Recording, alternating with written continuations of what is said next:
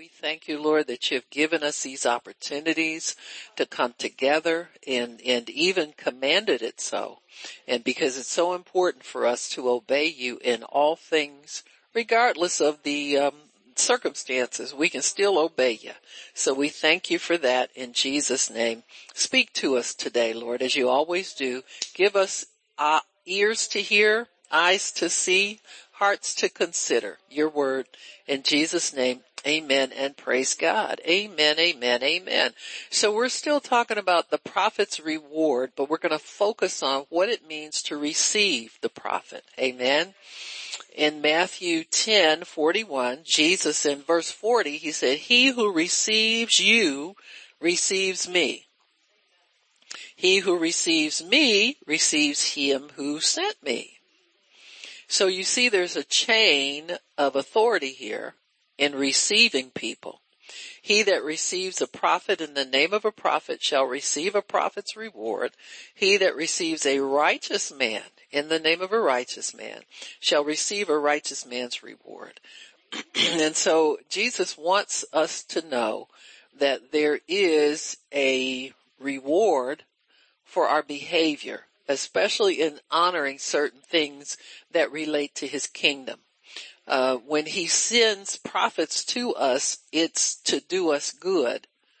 Uh, and, and he says, when you receive them in my name, it's to do you good as I would do you good.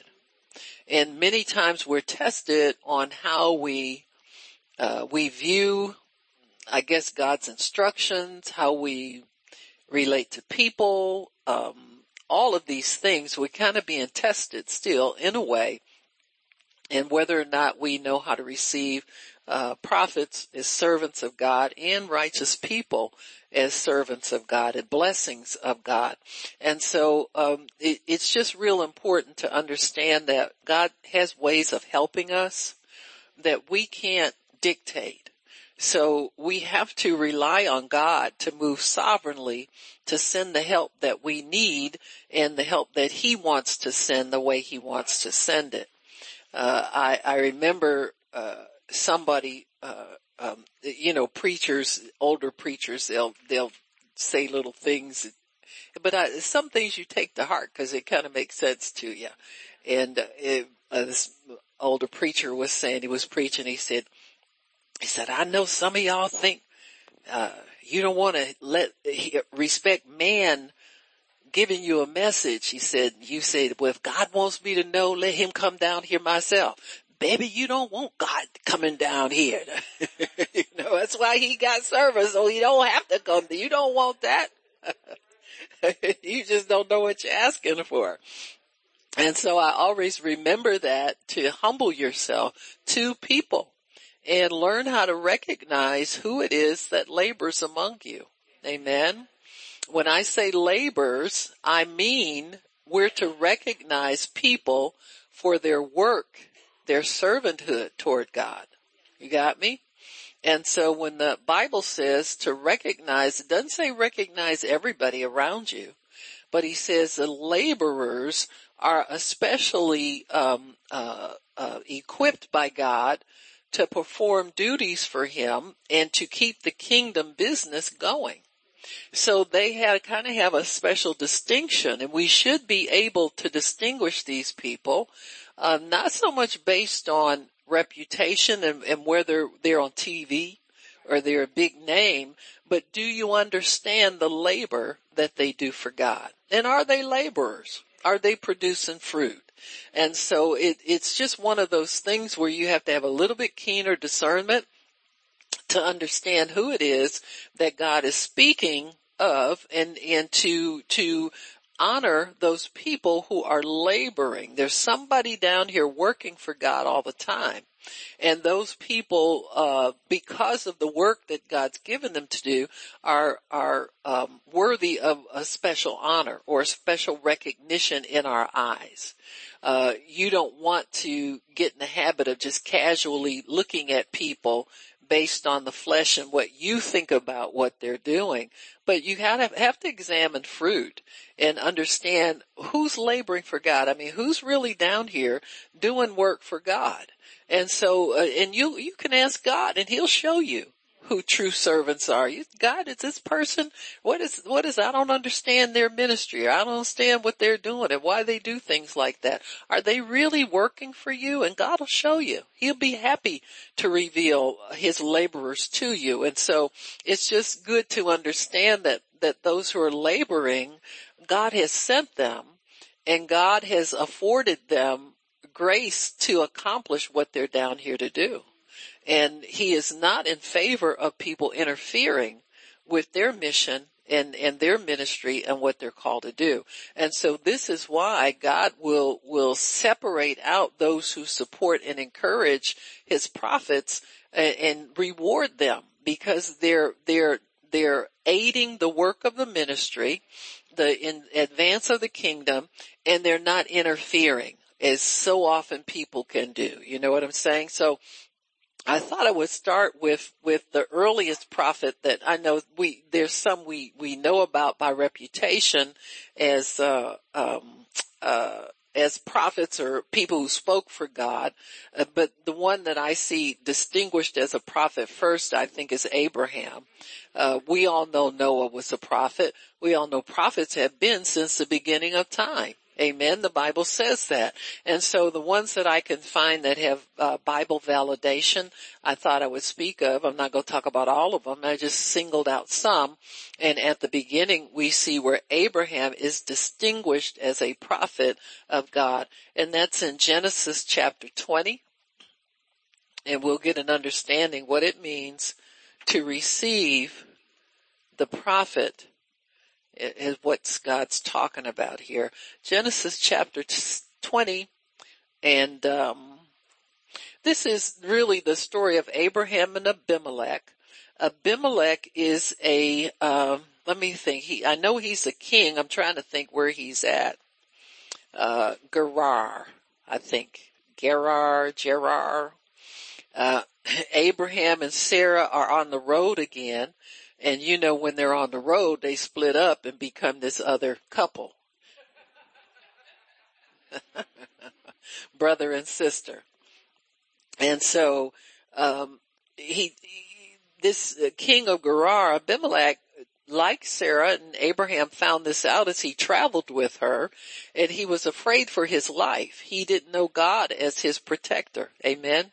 Even though God explained this to him. You ever forget something, a benefit of God you have and start acting the same old way?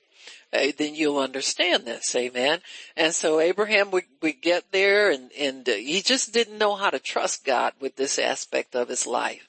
And he figured this sister act was, was helping him, you know, but after a while, God calls us to fall more in line with his word and get an identity that he has for us and start walking in that identity. And so there comes a time when the, the childish things got to be put away. Amen. And we got to grow up and start trusting God. You know, it, it might be hard a little bit to step on a limb and say, okay, this is my wife and then watch your back to make sure nobody kills you to take her. You know what I'm saying? So Abraham gets scared every time he goes on the road. He gets scared and has to play this game. So Abimelech takes Sarah in and then God in verse three came to Abimelech in a dream and told him, he said, behold, you are but a dead man. Amen. So it's like, well, what did I do? And so he said, you have taken, she is another man's wife. And Abimelech had not come near her, but God warned him already and said, don't even think about it. And so he said, he said, uh, Abimelech had not come near. He said, Lord, will you slay a righteous nation? In other words, Abraham happened on a, a, a nation that had some respect from God. Now this is coming from the mouth of the ruler of that nation. Amen. In other words, he's saying, I'm not going to sleep with another man's wife. We got some morals around here. See, we, we live righteously. We stay with our own wife. I might have a couple of girlfriends back here somewhere, but you know, now, case of emergency. I just didn't delete their names out my phone. Yeah. I ain't got around to it. Whatever, whatever. But he, he pleads innocency before the Lord. Amen. And, and God said to him in a dream, he said, yeah, I know that you did this in the integrity of your heart. Amen. In other words, your heart was pure in this. Abraham's the culprit. Amen. He says, for I also withheld you from sinning against me. Amen. Therefore I didn't let you touch her. In other words, there's this woman here who's real cute, but he don't feel like messing around with her. That's God. Amen. See, there's sometimes we, we think everything's the devil, you know, and, and, you know, oh, it's got there's something wrong with me. It's got to be the devil. Sometimes it's God. He's more powerful than the devil any day. Amen. He says, he says, if you don't restore her, know that you will surely die. You and everybody that belongs to you. Therefore Abimelech rose early in the morning. I, I would say he probably didn't sleep. He just got up out the bed. You know, as soon as daybreak came, he jumped up out that bed and told all these things to his servants. Amen. And the men were very afraid. And Abimelech called Abraham and asked him, what have you done to us? And how have I offended you that you have brought on me and my kingdom a great sin? He said, you have done deeds to me that ought not to be done. In other words, you've lied to me, Abraham. And Abimelech said to Abraham, what did you, what did you see that you have done this thing? Abraham said, because I thought surely the fear of God was not in this place. Amen. That's what he gets for looking by sight everywhere he goes. See, sight will get you in trouble.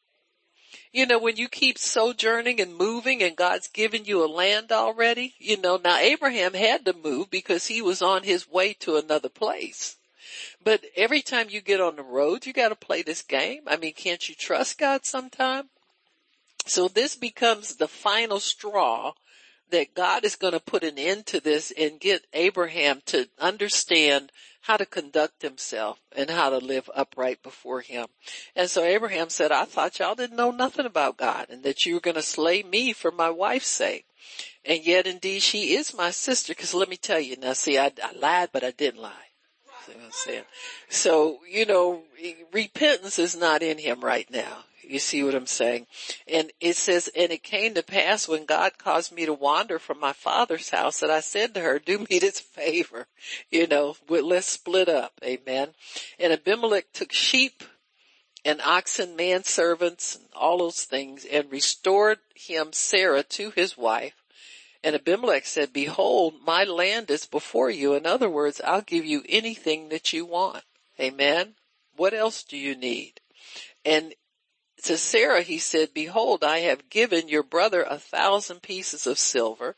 Behold, he is to you a covering of the eyes and to all that are with you and with all the other. Thus she was reproved. So in other words, what he's saying is, I've restored him to his rightful place as your husband and the leader over all of this household. Amen. And so he says the Lord had fast, and so Abraham, Uh, oh, he said, behold, I've given your brother all this stuff and he is a covering for your eyes, etc., etc. So Abraham prayed to God as, and God healed Abimelech, his wife, and his maid servants, and, and they all bore children. For the Lord had fast closed up all the wombs of the house of Abimelech.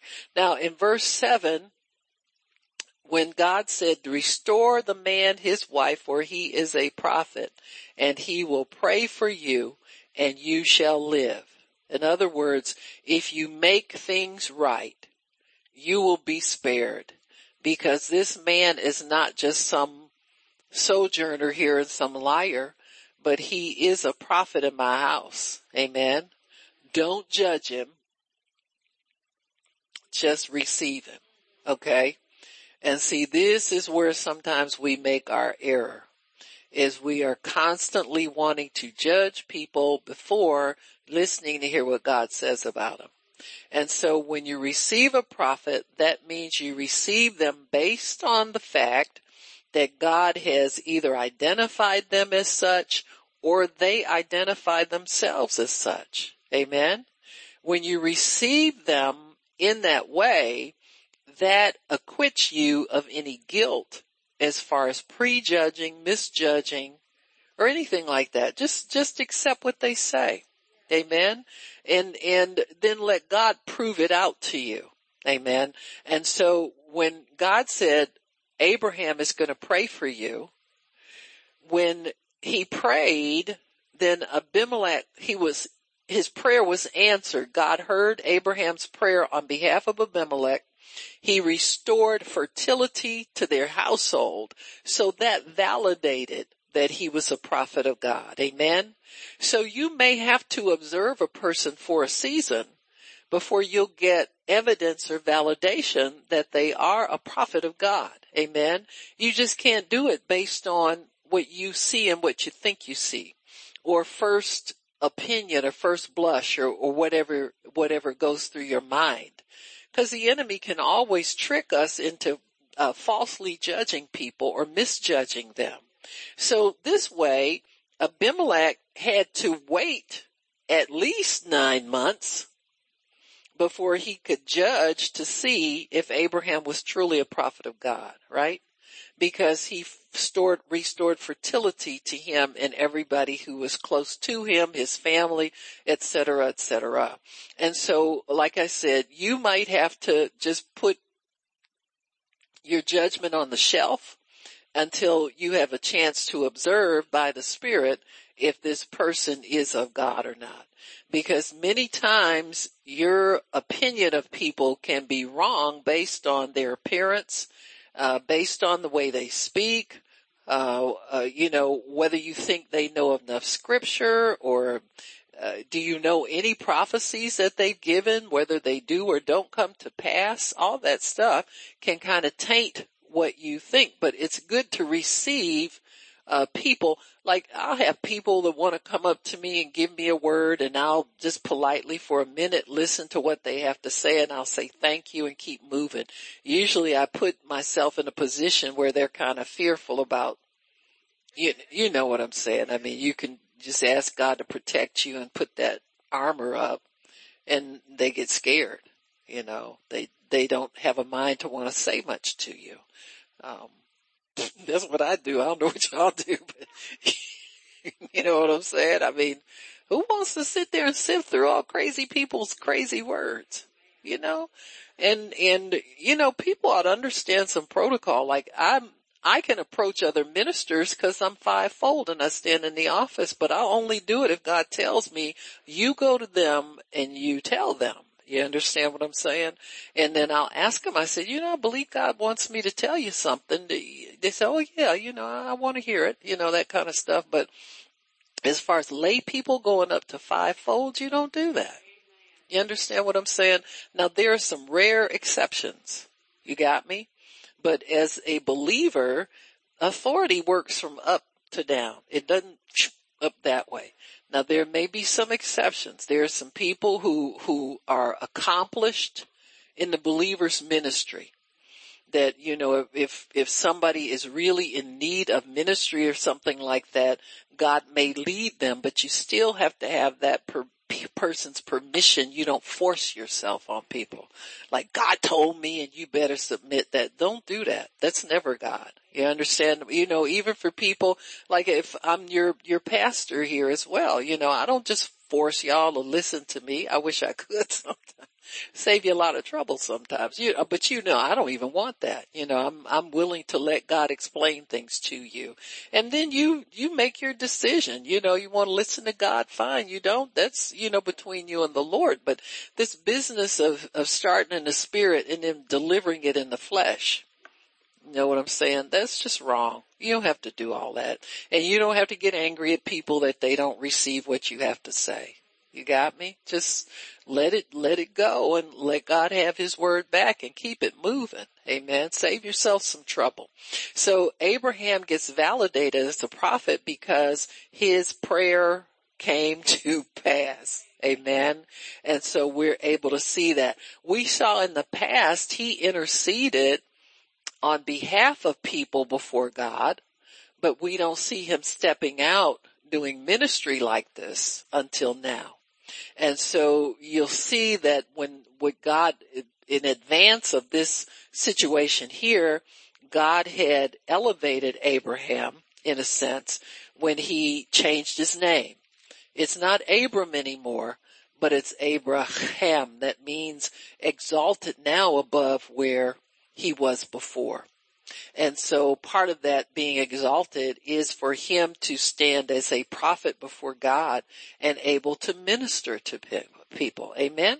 At God's command. And so when, when, uh, Abimelech received that prayer, he humbled himself. He restored to Abraham. He made restitution for the offense of taking his wife, even though he did it through deception. See, it's good to be willing to do what God tells you to do for people rather than argue, well, it wasn't my fault. You could stand there and argue that all day long. You ask some people on death row how powerful that little argument is.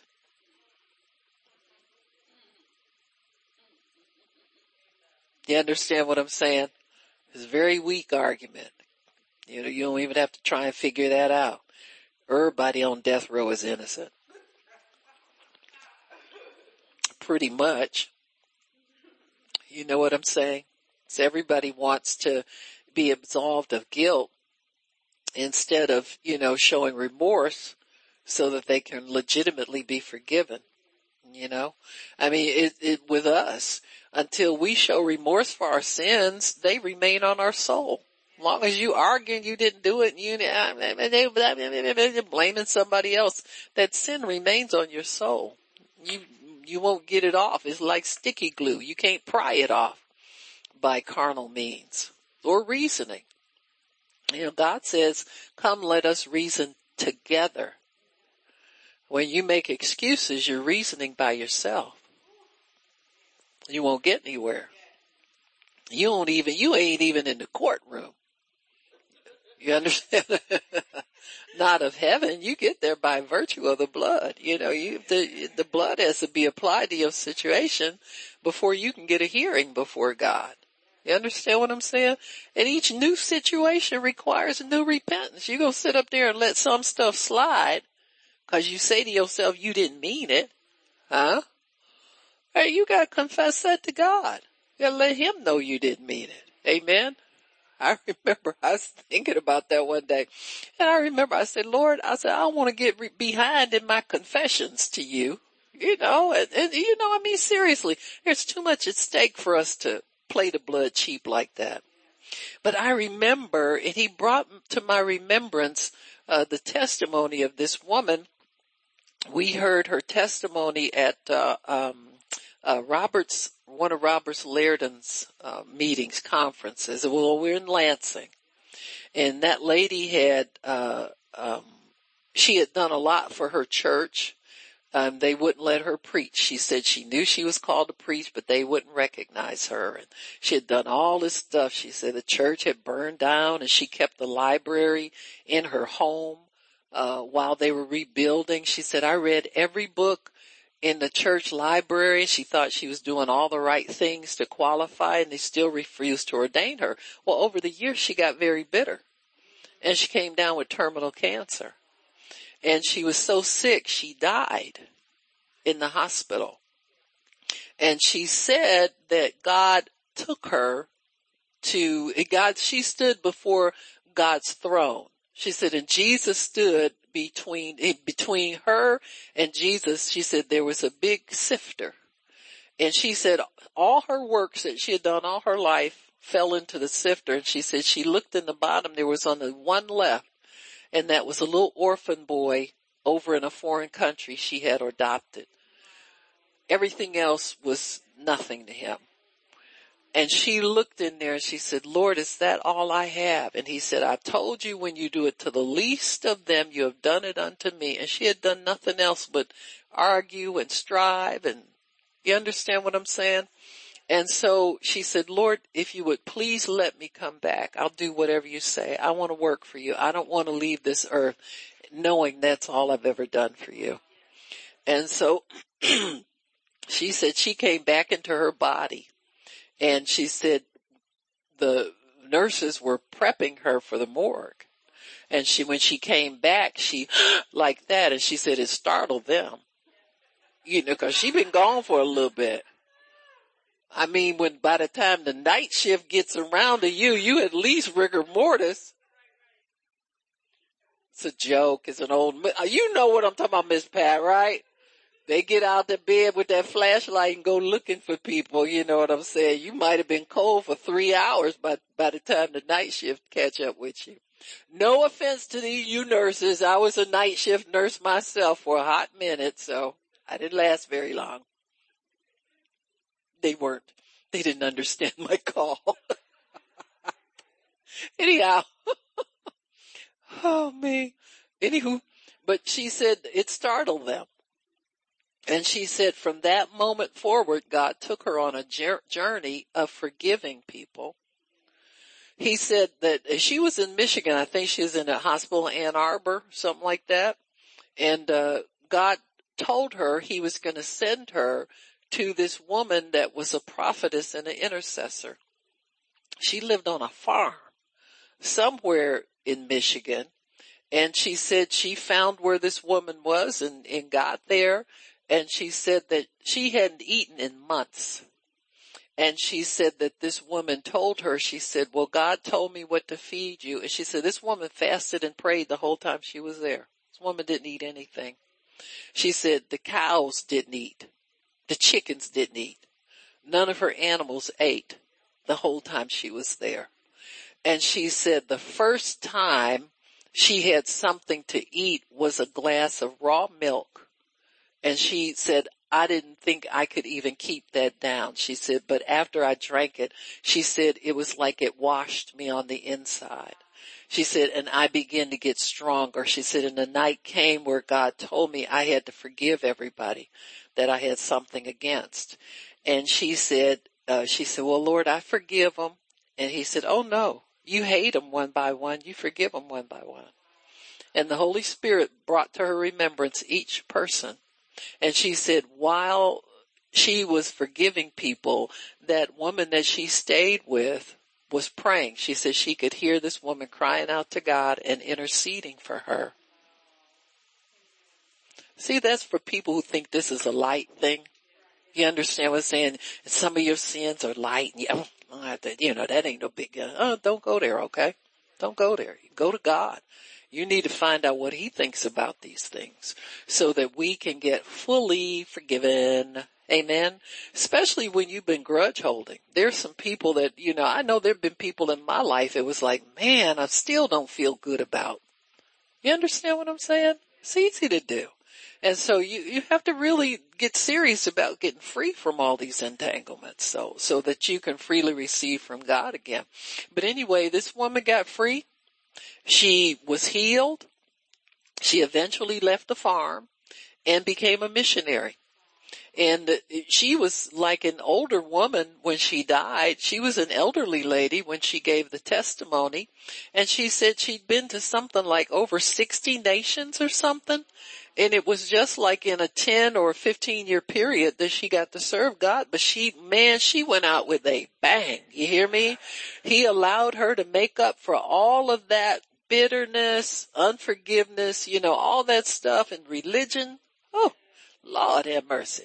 So he, he allowed her, his mercy allowed her to have a second chance at that. And it's just, that's always my main, uh, uh, scripture or story or, or um, testimony about forgiveness. You understand what, and how important it is and how God looks at it. Amen. Don't let anything stand. Don't try to be justified in your wrong and in your grudge holding. You know, it's never justified.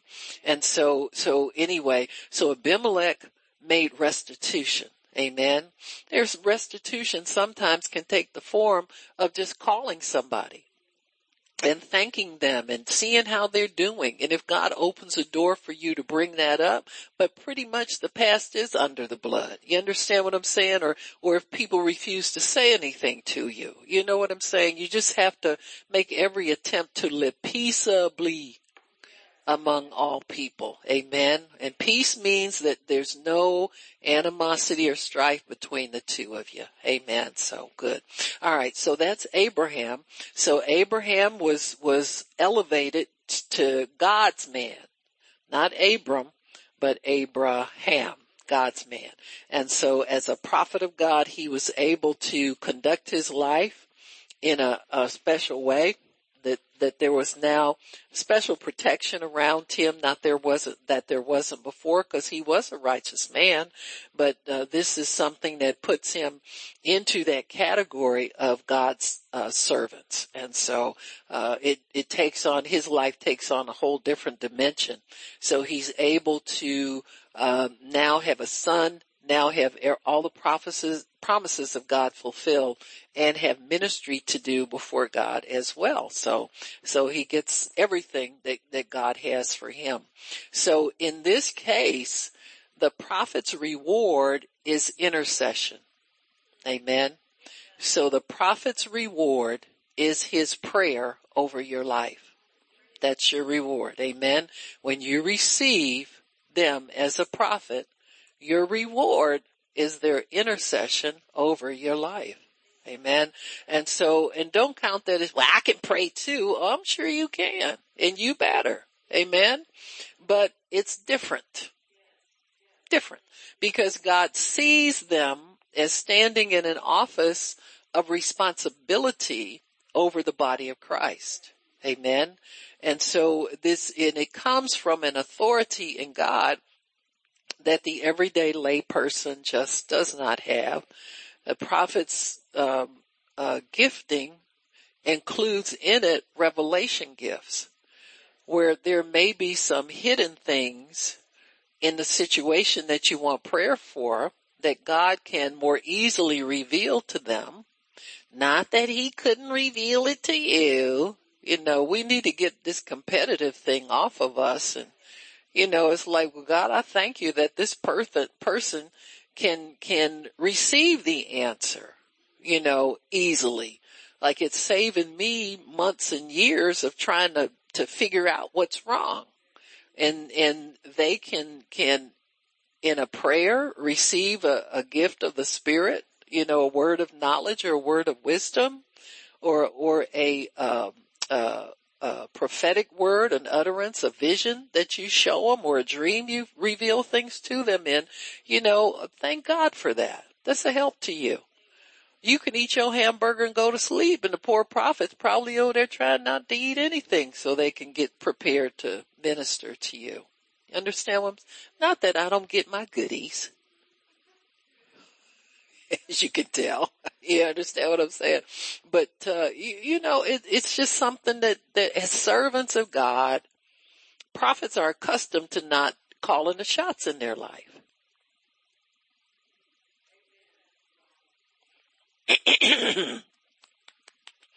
May I have cue the Evita music? Don't cry for me, Argentina. Thank you.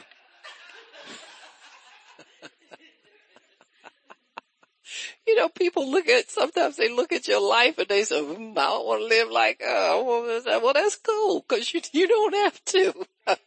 you know what I'm saying? I mean, I'm, I'm doing this.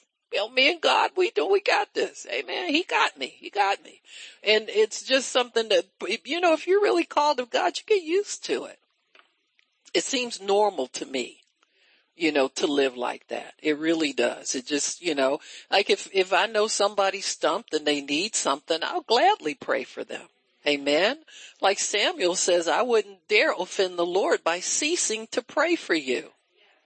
We got people on our prayer list. We prayed for them forever.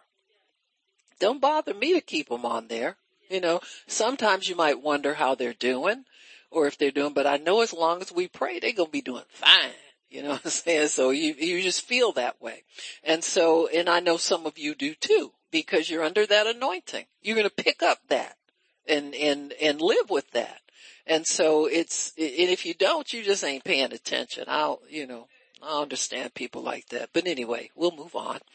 But the, the prophet's prayer then becomes your reward that you can go to that person and receive God's wisdom, revelation, knowledge, help, authority, anointing, power, whatever it is that you need. Amen. So it, it's, it's not, um, I mean, I would say don't play it cheap because there are many things that the prophet does that other believers can do. It's the same with every gift, but you've got to hold that in some kind of high esteem. You know what I'm saying? To, to properly receive them. Now, when we talk about receiving the prophet, we mean receiving them as a person and also as a servant of God. So there's a twofold receiving that you do. Amen. Uh, you receive them as a normal human being. Amen. And, and what that means is that they have normal needs, you know, food, water, shelter, all of the above. Um, and, and sometimes God may move on you to do some things you think are unnecessary or unique or unusual toward his servants. And so we have to go to God and say, well, God, I thought you told me to give $10,000 to Pastor Barb. Oh my goodness, you, you've heard from him. You've heard from him. You've heard from him. No, you know what I'm saying. Sometimes we look at people and we think, ah, they don't need, you know what I'm saying. You just, and so it, it's, it's good to, to try. And, and if it's, if it's, if you made the wrong move, you know, then you can correct yourself or something like that. But, but sometimes it's hard to receive that people have normal needs. I mean, you know, normal wants and, and normal things that, that go on in their lives, you know? Um, and so, you know, each, you know, the prophet might call you and say, Hey, can you come over here and help me out with this I gotta move something around in my bedroom. You got some extra time for me over here? You understand what I'm saying? And, and I would say do those things. If you can manage the time, do them because you'll be rewarded for it. You understand what I'm saying? I mean, it's just that way. And see, what might happen is that you'll have a, a dire need and then God will move on that prophet or prophetess to come bail you out of stuff.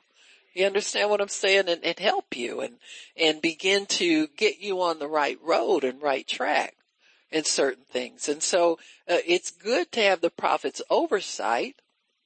True prophets don't stay in your grill all the time. You understand what? They don't dip in your business. You know, we, I'd rather lay on my couch and look through my toes at the, whatever I'm looking at. You understand what I'm saying? Like Deborah. you know, Deborah laid on her hammock. I said, "Ooh, that's my kind of life," you know. Which meant she wasn't an ostentatious person. Just a normal woman trying to get some rest in between people coming to her with problems. Amen. And so, you know, and she was kind of a laid back casual kind of person. You know, she wasn't wrapped up in a mantle and you know, trying to be all official looking, you know. So, I mean, it, it just shows you how, how people are normal, but that office is real. So don't judge people by their normal. You know, don't judge the office by the normal person. Judge the office by the office and whether there's fruit of the office that comes through. Now, uh, Brother Hagin gave a definition of the prophet and, and he referred to that definition as a fivefold minister who has one or more consistent manifestations, two or more consistent manifestations of one of the revelation gifts of the Spirit. Revelation gifts being word of knowledge, word of wisdom, discerning of spirits. Amen. Discerning of spirits does not always mean we get a vision of a demon every time God reveals. Discerning, sometimes you just feel a heaviness or um, an irritation in your spirit in certain situations. And then the prophet will seek God as to what that is that they're discerning. Amen. And how to address it. Sometimes you address it directly and sometimes you just know that it's there and you just bind it in the name of Jesus and, and so it doesn't interfere with what you're doing. Amen. And so this happens many times. We do it when we pray. You all do it every time you pray through that prayer manual. You've discerned that there's something wrong in the school system.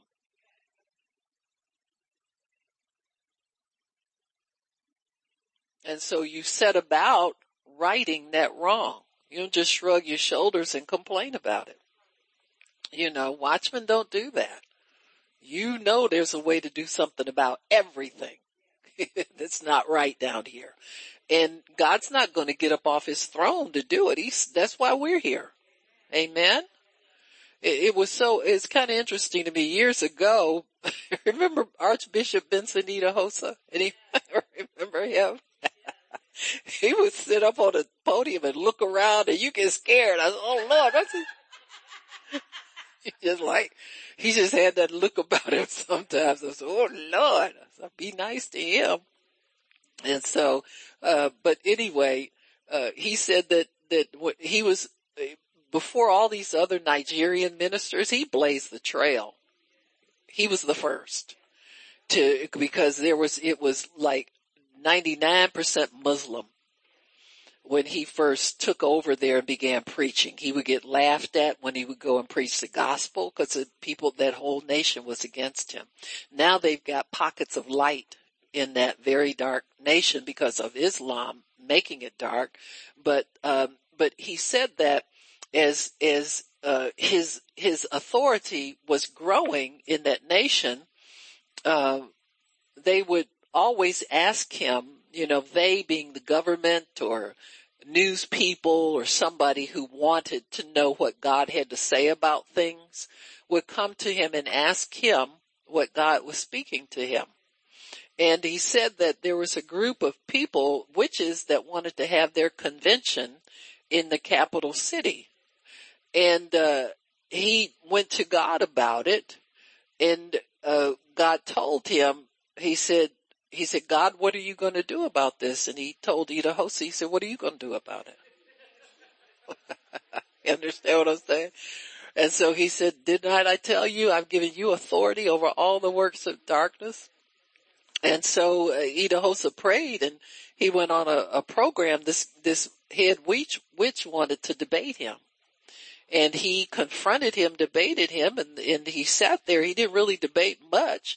When it was turned over to him, the uh, the uh, he told the witch, he said, "The Lord is telling me that you're going to die right now if you don't recant what you said and cancel this conference." And the man went to open his mouth and rebut him. He said, "I'm not a witch, and I'm canceling the conference." and got out of there as fast as he could. You understand what I'm saying? And, and the man had been spouting off, you know, he said, I'm going to have this conference and God himself is not going to stop me. That's what he told Idahosa. And Idahosa told him, he said, no, you're right. God's not going to come down here. He said, he sent me to do that. You know, you understand what I'm saying? And so when you know your authority, you know your authority. But he said that the, the, the conference was canceled, but he said that later one of the officials in the, the government wrote to him and said, we found a law on the books here in Nigeria that forbids witches to gather and to have, you know, co- covens of witches to gather in the city. He said so it was illegal for them. You understand what I'm saying? It's definitely illegal now because God's in control. See, that had to be done because if God didn't want it done that way, he'd have let the government officials find that first, see, and cancel it themselves. And so we sometimes have to step up and do things that seem risky to us or unpopular for us, but, but apostles and prophets have an anointing to be able to just confront. You understand what I'm saying? And that fearless thing of God that comes on them that they need to plow through darkness and wickedness. You don't want to be nice to devils. Cause they ain't nice to you. And you don't want to compromise with them either cause they'll wind up with the upper hand. You can't, you can't be nice enough to them to make them want to stop. Amen. Cause they're on a mission. we need to get on one and be consistent with it. So, but anyway, our next, uh, prophet was Moses. Amen. So we have Moses in, uh, well, we go to Exodus chapter 17 and I really want to talk to you about Moses and Joshua and their relationship because Joshua is the one that received the prophet's reward from Moses' ministry. Amen. So Exodus chapter 17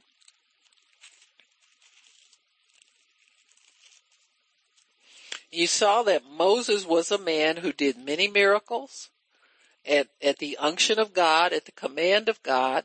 He led Israel out through a miracle. It was, it, it was miracles coming and going. They started in the land of Egypt with the ten plagues and they continued over into the wilderness, uh, where God proved to them that he would take care of them. So Exodus chapter 17, let's see what that says. Praise God.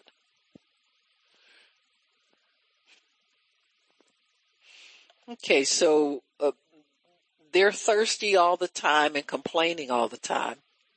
So Moses becomes their water boy, I guess. He got to produce water for them, food for them, everything.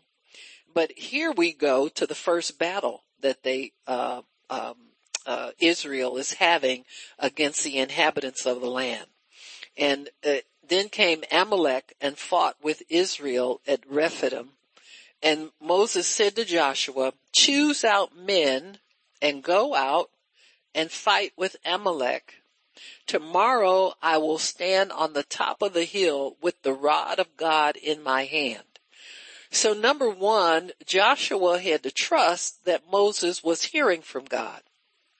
And I would say if you ever doubt that a prophet is sent of God or authentic, ask God. Don't ask a bunch of other people or don't judge on what they look like or, or what they seem to be saying or, or how they articulate things. Just talk to God about it and look for a confirmation or a witness in their spirit that they are sent of God. When in doubt, you know, just, just be polite to people. That's why I always tell people don't try to rebuke people, you know, and all of this stuff. You know, there's some people you just kind of have to run from because they won't quit pursuing you. They're just determined to find a victim somewhere. But, but you know who those people are. You can ask God to keep them away from you. You understand? If they're not right, they don't need to be speaking. Cause God is testing us too to see if we'll just be nice Christians and, and be a dumping ground for people's confusion or if we're going to stand for God in the things of God. Understand? Sometimes God will give you the grace to tell them, you know, I just don't receive that as coming from God. You understand? Cause there's sometimes the Holy Spirit will give you a, eh. you ever had that on the inside of you? And, and you can politely tell them, you know, I just don't think that God's told you to tell me that, you know, and, and just let that be that. And if it's, if it is later found to be God, then you talk to God and say, God, you know, I just really felt you were telling me not to receive that, you know, not based on their looks or anything else, but based on that inner witness. You know, sometimes look away or look down and see what God has to tell you without looking directly at that individual, you know, that kind of stuff. So, um, um, it, it says here, but Moses was, um, um, Joshua, the Bible says, was the next in line. He was Moses' minister. And so um, he had to do everything that Moses instructed him to do. And, and this is where many people fall down on the ministry because if there's a prophet in the, in the role of pastor in your life, then you have to uh, understand that many of the things you're being instructed to do are for your growth and your development. You're not just you know, being bossed around by somebody and you're not being, you know, they don't respect you and well, I got things to do and I can't be running around for her all the time. You, you understand what I'm saying? Even though your carnal man might flinch at some stuff and, and might recoil at some things, um, you still got to keep it all in perspective. Because really, you don't know if you're the next person to stand in that place. Oh my goodness, what are people sleeping for? I might find me some interested people across the street. See, that scared everybody. Should scare you. Hmm? Because it scares you into knowing you gotta depend on God. You know, and you gotta do it like God tells you to do it. You can't do it like I do it. But you've got to be willing to let that, that work fall on you and let that anointing fall on you where God tells you it needs to be done. Amen. And so, and I'm not saying that you'll stand in this office or the office of a prophet, but you'll have some of that anointing in your life because you got some in it now. You understand what I'm saying? You know, some of y'all need to pay attention to more stuff. I'm just being honest, you know, pay attention to what you're interested in since you've been praying here. Pay attention to what you, you pay attention to when you're away from here and how you feel about it. You know, do you, do you just shrug when you hear about evil going on or do you have a sense that you can do something about it and that you need to do something about it? Do you understand what I'm saying? Uh, the, the Bible says that the, the prophet is God's watchman. Amen. Amen. It's Hosea 9, 8. And it says he was placed over Ephraim, but the Moffatt translation translates it like that. The prophet is God's watchman. Amen. Why? Cause we're nosy and we got eyes to see everything and ears to hear everything. I just put it to you like that. Amen. What you think? Grandma, what big eyes you have. Amen. What big ears you have. Uh, so some people are just gifted as such. I guess you could put it that way. But we gotta use what God gives us. Amen. I'm stuck with mine just like you stuck with yours. Amen. So, so anyway, here's Moses has Joshua in the first battle. Amen. Joshua cannot refuse. He's got to go out and confront the enemy head on. So he has to put on his sword and go out there and lead a company of troops into battle. So here we have um, it says here, Moses said to Joshua, verse 9, choose out men. So he had to be discerning as to whom he could trust, who would follow his orders, who would obey him, all of that stuff. So, and this wasn't just a overnight, oh no, I gotta find all these people to go out and fight. You just start counting them off. And when God says that one ain't ready, you just let him go back home. Amen. All the fearful, they had a standard. All the fearful and faint-hearted get home. Amen. Not needed. So, you know, go and knit with the women or whatever they made them do. I don't know, but you know what I'm saying. Just, just a thought. So he says, and so Moses, so he said, tomorrow I will stand at the top of the hill. In other words, I am not going to go into battle with you Amen. But I'm going to stand at the top of the hill. And it came to pass when Moses held up his hand, Israel prevailed.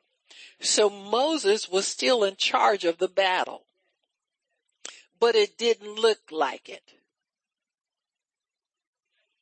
Many times ministers are just as involved in it as everybody else is, but it doesn't look like it. Amen if, if I'm here preaching, you think, oh, you know, she gets to sit or stand or whatever, just talk uh, I could do that. Well, that's fine. But, but I'm doing that. But I'm just as involved in this as you are.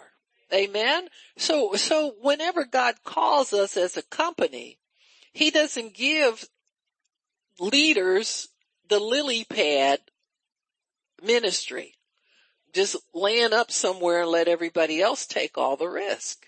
Amen. Um, there's risk involved in leadership too. Amen. You don't know what the leader has to fight when they leave here. You have no clue. Hopefully everything's kind of like at peace and not at risk. But, but you know, the devil steps out and wants to challenge, challenge me just like he wants to challenge you. You know, even more so sometimes. But, but, you know, that's when the leader has to lean on God even more so. Know that God is his help. Before we can convince you to trust God, we got to trust God ourselves. Amen. And so whatever it is, we kind of go first to make sure it's safe for you to go. Amen. So that's just the way it works. That's, that's the cost of leadership. And so it says, and Joshua did as Moses had said. Perfect. He didn't grumble. He didn't, this is how you receive the prophet's reward. You obey their instruction. You obey their command. You do what they instruct you to do. Amen. Whether they say it nice, whether they say it mean, whether they say it rough, whether they say it in a note, huh, with flowers attached. I don't care. But you've got to follow the instruction if you're going to get the reward. Now that's a mandatory. See, that's, that's something everybody ought to understand and ought to know is required. You've got to obey their instruction. So it says Joshua did as Moses said to him and fought with Amalek. But Moses, Aaron, and Hur went up to the top of the hill. So Moses takes a, a Hur, who is a, a another leader, but he wasn't the one God chose to take Moses' place. Amen. And and when you're serving, you don't pay attention to that. Except of course for Jesus' disciples. They're the, you know, they're like the exception out of the whole Bible. They will always wonder who's going to be first, who's going to be, who was at the right end and who was at the left and squabbling about everything. But, but pretty much you stuck with what you were assigned to do. If you were a good, good follower and in, in, in line for the prophet's reward. So Aaron, being a priest, couldn't do it. He was in charge of the priesthood. Hur was another assistant of Moses. Amen. But he was not chosen. Said it came to pass when Moses held up his hand, Israel prevailed. When he let it down, Amalek prevailed. But Moses' hands were heavy and they took, and they took a stone and put it under him and he sat on it and Aaron and Hur held his hands up, the one on one side, the one on the other, and his hands were steady till the going down of the sun. Now why couldn't they just let Moses have the day off? And they put their hands up. Oh, see, there are a lot of people that think the kingdom runs like that. Huh? They think that they can easily take the man or woman of God's place. See what I'm saying? And so people who are careful and understand God don't want to upset too many things in order to help the process or help the leader. So they'll go along with what the leader says, even though it may seem stupid to you to do it that way.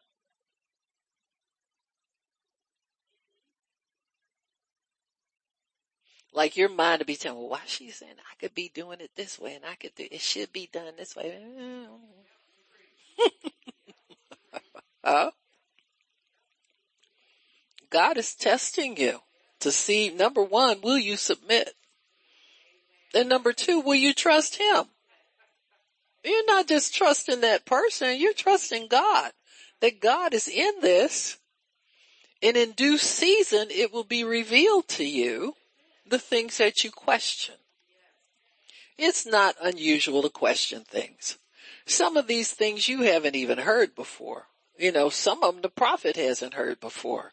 We're just doing, trying to do what God tells us to do and be obedient ourselves. There's no reason why Moses' hands being up should affect how people fight. but Moses in initially Moses has a problem delegating. Remember he thought he had to hear all the cases of Israel to judge and all that kind of stuff. And his father-in-law had to put a bug in his ear. And this man was a, a pagan. He wasn't an Israelite, eh, but he gave him some sound advice and told him choose out some leaders. Amen. And, and let those people do the easy stuff and you do the hard stuff. Moses is still doing the hard stuff. Because as long as his hands are up, Israel prevails. So somebody's got it easy because the prophet has it hard. You got it? So we're not just bossing you around, making your life miserable. And, you know, people have a lot of junk in them that, that needs to be removed. You know, really, so we can be useful to God. And that doesn't mean I'm junk free on the inside, but my junk ain't your business. Huh? And yours, I don't want to know about yours. Sometimes I have to know because God will tell me to help you. But I don't go around talking about your junk to people. Huh? I'm too busy trying to eliminate myself of my things. So anyway, uh, Joshua then becomes Moses' servant, his son, his student, his disciple, and in this case, his armor bearer. Amen. In, in other words, he fights the battles of Moses and Israel while Moses is spared the direct combat for for God's reasons. And, and you can, can see why, why leaders can delegate some of the things that can be delegated, they will. There's some things that cannot be delegated, not too easily. You understand what I'm saying? And, and so they want to, sometimes leaders will hold on to control of certain things because they just don't have the, um, clearance from God to let go of them. You understand what I'm saying? There's some things, and they may look odd to people. May just look like odd things for, for somebody to do, somebody in leadership to do. You know, I've had so many people when I cook at the conference, everybody's coming in the kitchen peeking to see what I'm doing. I said, hello, that door means stay out. That door is closed for a reason. Don't come in here. Don't distract me. Don't upset my biscuits. Oh. Shut up, Alicia. no, I'm messing with you. I'm sorry. I didn't mean it. and she was, she, oh, you can't get, she was just giggling back there and having a good time off that one. But I guess I am a little beside myself with the biscuits, am I not?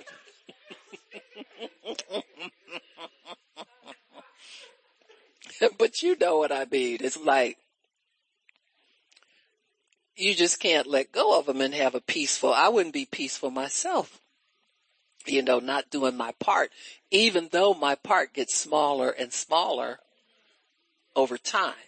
See, but there's still some things you just want to oversee some things you want to, you know, and, and, um, Mr. Howard is a much better overseer than I am of the whole operation but I'm not just going to let go of my end and let him, and I'm not going to let go of them biscuits. You understand what I'm saying? so anyway, some things you just really know you have to do. And then that, that becomes my offering, you know, to the people. Amen. And, and, you know, I won't have to throw meal and everything to keep death out the pot. I mean, you could laugh at that one, folks. Gee, y'all too serious about this stuff. Everybody all wound up and tight, you know. You know, this, I just, I picked that up to say to keep people off me. You understand what I'm saying? Some things you do just, you know, cause you know there are ministers that have enough nerve to follow me around and tell me, now you can't do that. And I sit down. I say, are you going to do it? Do you run this? Huh? You know, you want to just tell them to go, you know, get out of here, get my face. You know, cause you're in the middle of doing something. You want to stay focused on where you're at with it so you don't mess it up. Amen. And so I'll just announce to people, well, prophets cook so there won't be no death in the pot. Huh? It's a joke. It's not meant to be taken seriously. Ain't nobody trying to poison y'all. Huh? But people need to laugh about some things and they need to leave people alone and assume you know what God's told you is okay for you to do. Amen you know, and just don't get so busy and stuff. Know, that's just a religious spirit. You know, intimidate me and make me feel ashamed of serving in the natural. You got me? So I let go of my end and have to watch things fall apart. Some devils like that. In fact, all devils like that. And you know, people don't realize that the devil's using them. They think they're, they're doing me a big favor by interrupting what I'm doing. Like I don't know what I'm doing. I'll say, baby, I got shoes three times. No, I won't say three times. I just say twice. you understand what I'm saying? You know, you guys to say something to pull people off of you because they, they'll get you all. Cause I know the devil when I smell him mile away and they may seem to be smiling and and approach you like they're doing you a favor, but stay out my business. Amen. And I'll stay out yours. Amen. Amen. Amen. Amen. Sometimes I put on the dog like I wipe fly flour all over myself. That, that really ticks off the devil. When you look dusty and grungy and, you're supposed to be a prophetess. What does that mean? Huh? uh, all you on Facebook laugh. If you did that, I'm sorry for you, but anyway, that's the way I feel about it, so.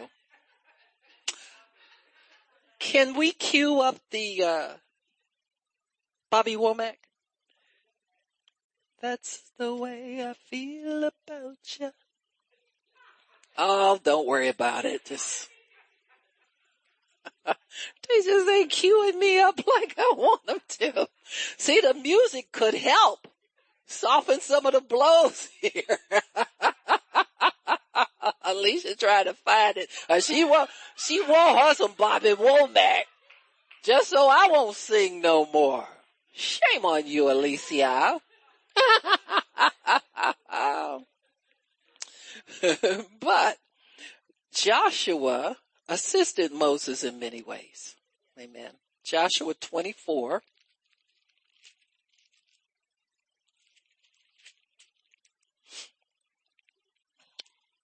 And verse 13. And Moses rose up and his minister Joshua and Moses went up to the mount of God.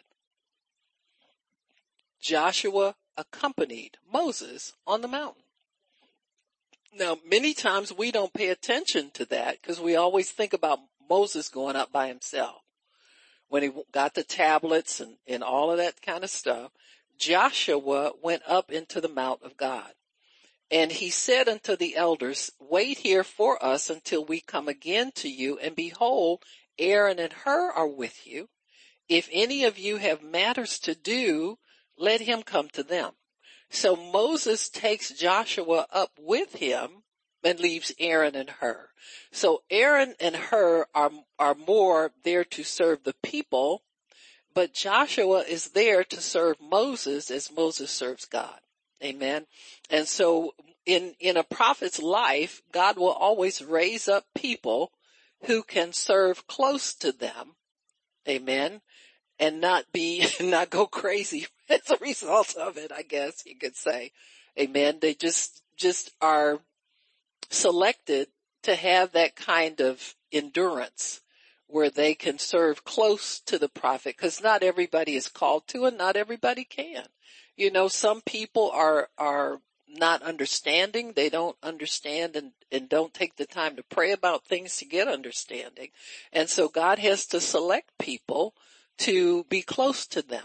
You, you understand what I'm saying? People that, that, and I'm talking about spiritually close. I'm not talking about, uh, you know, living with them or anything like that, even though it may fall out that way, you know, um, but everybody is free to receive of the prophet no matter distance, close, whatever.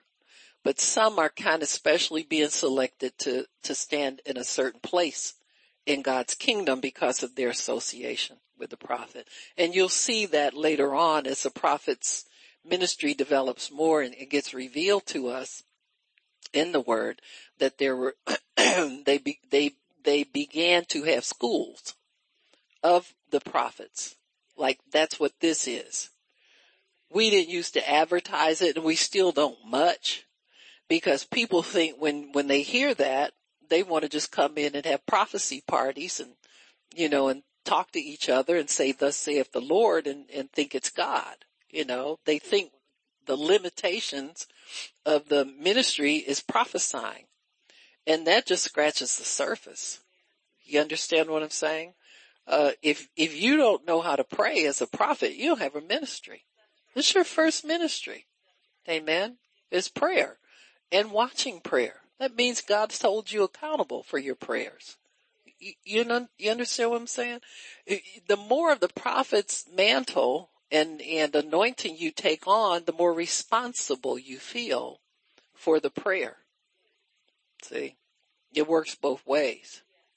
So, so that responsibility to be here every time we have prayer will fall on you as you pick up that, that anointing.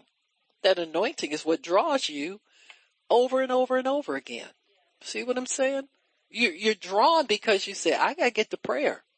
Yeah, I gotta pray my prayers. I gotta get my prayer partner. That's, that's the anointing speaking to you. That's how it speaks to the person that, that walks in it. Amen. It's the I gotta do it. Everybody wants love. Oh no, don't put him on there. Get him off of there. afraid of love. Get him off of there. You know, I'm a true believer of that Cut, cut, cut, cut, cut. if you cut. get anything out of Cut. life, Look at Chuck came out. Don't turn it off. Girl, y'all be drinking my liquor and talking to me. Y'all ain't gonna get, no, y'all ain't gonna get me at that this time. Right. And you didn't even know how to find the hook, Alicia. Right, Lil Howard would find the hook for me, see. Don't worry about it. Don't worry. Baba knows you on the job.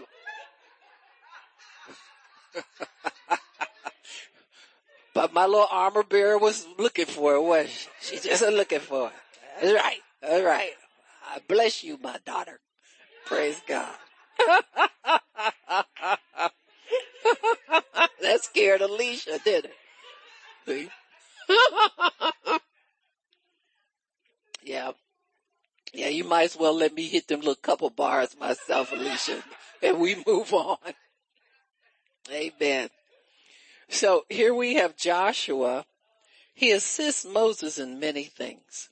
And that's how you know that somebody is going to stand in that person's place when they're gone. Amen. That they, they don't mind taking on more. They will do the more. They don't, it doesn't bug them to do the more.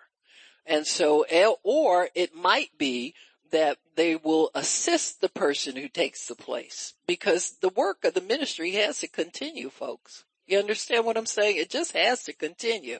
And so here Joshua was Moses' minister. It says that in Joshua 1 1. Man. So let me see if we finished all of that. Oh, hold on, hold on one minute. Exodus 33, we'll go there first, and then we'll go to Joshua 1 1. Just showing you a few of the duties that Joshua had. Amen. Uh, Joshua 33.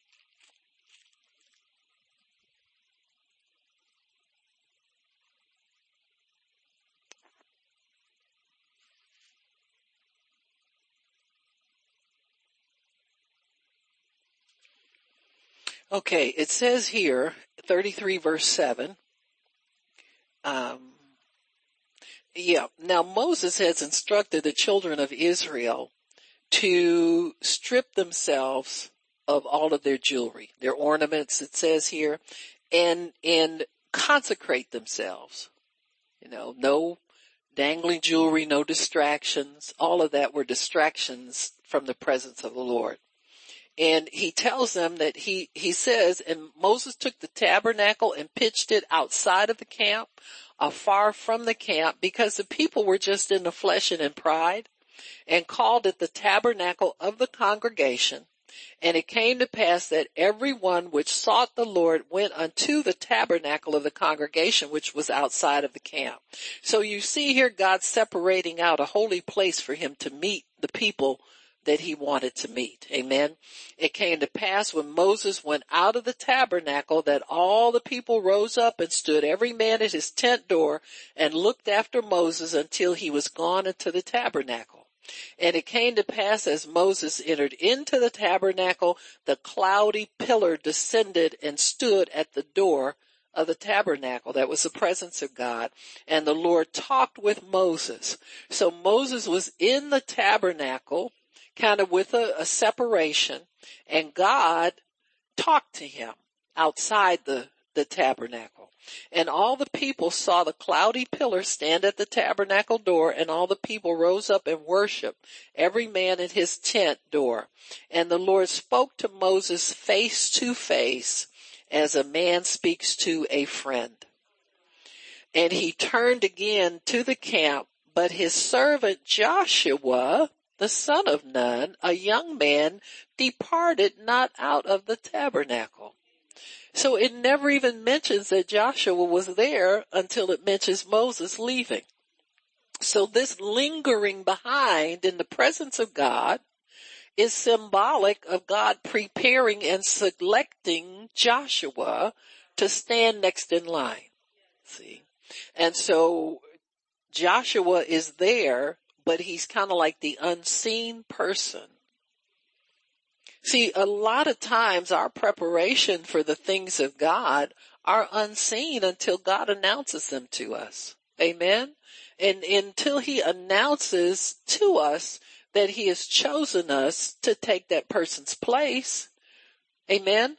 But he's already put it, kept us in places where we're well prepared from it. And see, a lot of times you need to, to be in the preparation place and not know that's what's happening. Come on, y'all. Cause there's too many people running around begging for folks mantles and begging for this and begging for that and don't have a clue how to get things from God and how to, you know, what their, what that person's lifestyle is like. You understand what I'm saying? You, you know, it's like, I, since my husband died, I'm not a, a go out person. You know, I don't go to lunch with anybody. I don't have a bunch of ministers I run with. You know, I don't go out with people in the ministry. Amen. I stay to myself. I stay out of trouble that way. You know, I don't know why that is. It's just, it's a lifestyle. I guess I can put it to you that way. And, and see, many times people see that and say, well, I don't know what she got against going out to dinner. I have nothing against it. I'm just not at liberty to go all the time. You understand what I'm saying? Or I could, but I'd rather spend the time doing what I do. I ain't gonna say with God. I don't know what I'm doing. You know what I'm saying? I'm just there. But you know, sometimes it's good not to be out with people running your mouth. You know, cause what are we gonna talk about? We're going to have, have something to talk about. You understand what I'm saying? Now with my family, it's different. You understand? But, and, but I don't run with them. You know, I, I remember the, the, the, uh, nieces and nephews went to Las Vegas a few years ago. Baba, you coming? I said, honey, Baba get to Las Vegas and she ain't gonna know y'all. Cause I'm gonna call my broker and get some money transferred and a deposit in the high roller suite. I'm gonna put my shades on and go down to the craps table and y'all better not say nothing to me. You see me and you keep going.